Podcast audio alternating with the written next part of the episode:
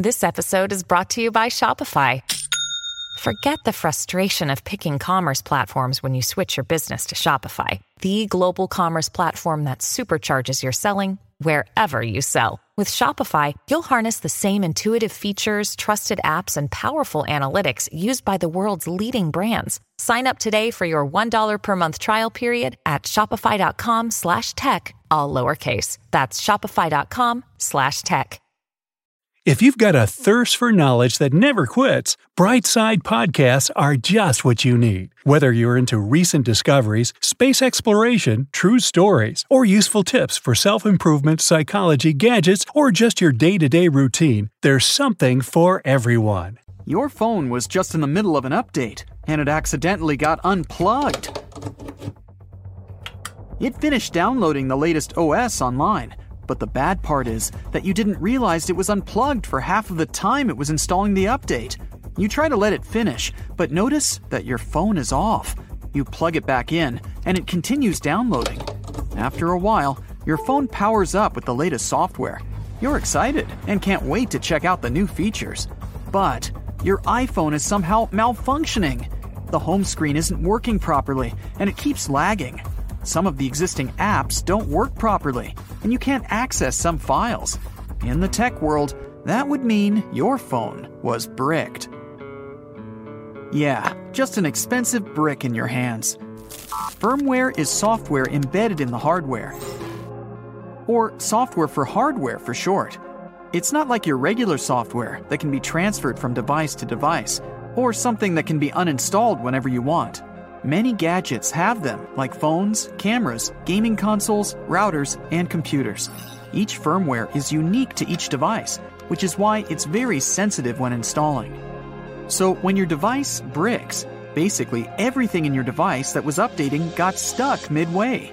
The firmware is only half overwritten by an external interruption and can't normally run anymore. The good news is that not all cases are the same. Some phones can be as useless as a, well, a brick, while some can be salvaged.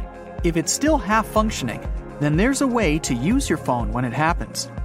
The bad news is that a bricked device can't be fixed by normal means, which is why they always prompt you with a do not turn off device when installing message.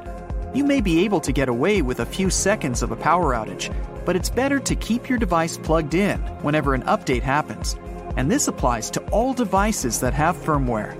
Apple always has OS updates and encourages users to always back up their iPhones before updating if something like breaking happens. Another day is here, and you're ready for it. What to wear? Check. Breakfast, lunch, and dinner? Check. Planning for what's next and how to save for it? That's where Bank of America can help. For your financial to dos, Bank of America has experts ready to help get you closer to your goals. Get started at one of our local financial centers or 24-7 in our mobile banking app. Find a location near you at bankofamerica.com slash talk to us. What would you like the power to do? Mobile banking requires downloading the app and is only available for select devices. Message and data rates may apply. Bank of America and a member FDIC. You can easily do that by plugging in your iPhone to your computer, opening iTunes, and clicking on Backup. Or you can always use the iCloud and other cloud services out there. That way, you'll be safe and can walk around happily with the latest firmware update. You open your drawer and find that old first generation iPad you got when you were just a teenager. You charge it up, and it works. You're excited and saved yourself some money. You have your old account running, and it still works. So you go to the App Store and discover that you don't even have some of the essentials like Netflix, Facebook, or Instagram. You try downloading them, but there's some error. These apps aren't compatible with your device, so you can't install them.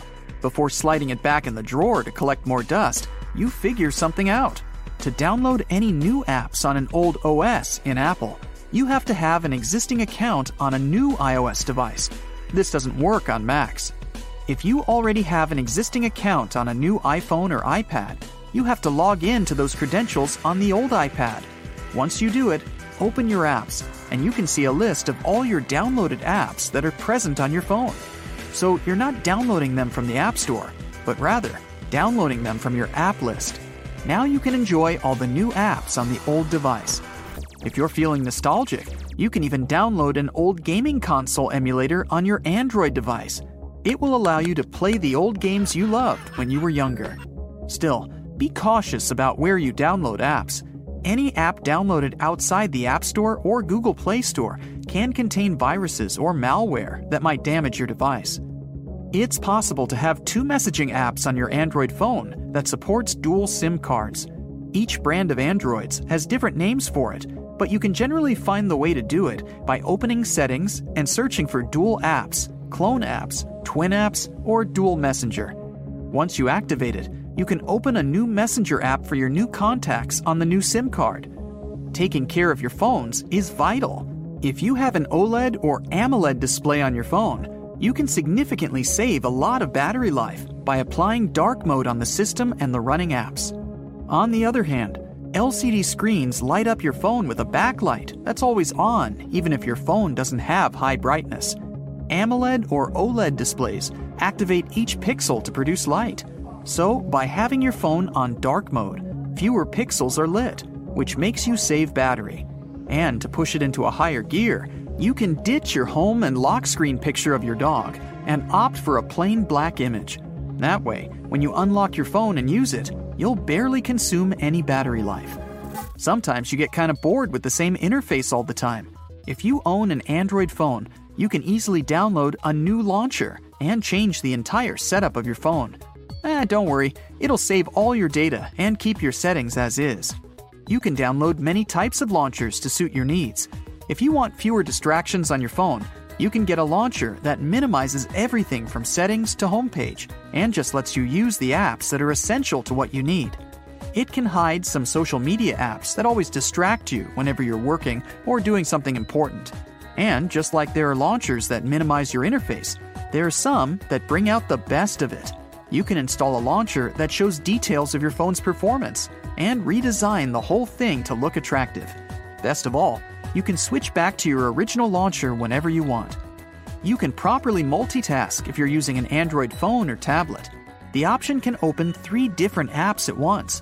So, if you're watching an intense video and someone messages you, then you can split screen it at the top and bottom to enjoy the video and type back. And if you need to read a quick email, you can easily pop that one in and have the video playing, chatting with your friend, and your email open simultaneously. There's a hidden folder in settings for the Samsung users out there that allows you to access new options to customize your phone. Go to the Settings option and tap on the About Device or About Phone. Scroll down a bit until you see Build Number. Tap that button seven times.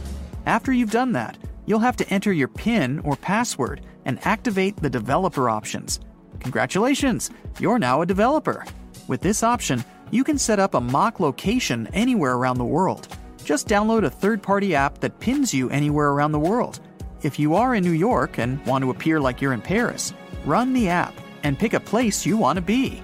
Your GPS will now show you the roads, traffic, and other things happening around you.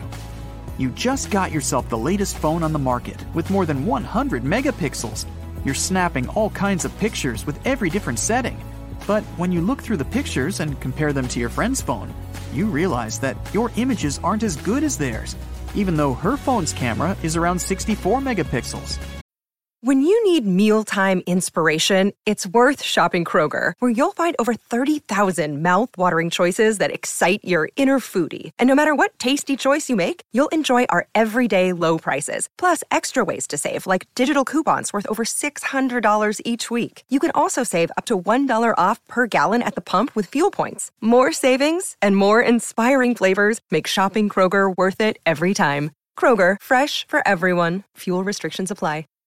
Many phone companies like to market in bold, highest megapixels on the phone in the market today. But megapixels are only a measurement of image size rather than quality. So even if you have a very high megapixel count, you're still going to have an average image quality if the sensor on your phone is weak.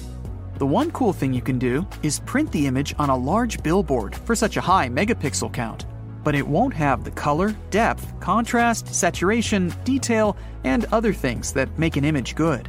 So, good sensor processing is the key. Many DSLR cameras don't have that many megapixels. They're low compared to smartphones these days, but their sensors are far more superior. both modern smartphones and DSLRs can have the option of manually selecting the settings to get the best image quality. But in the end, the DSLR wins.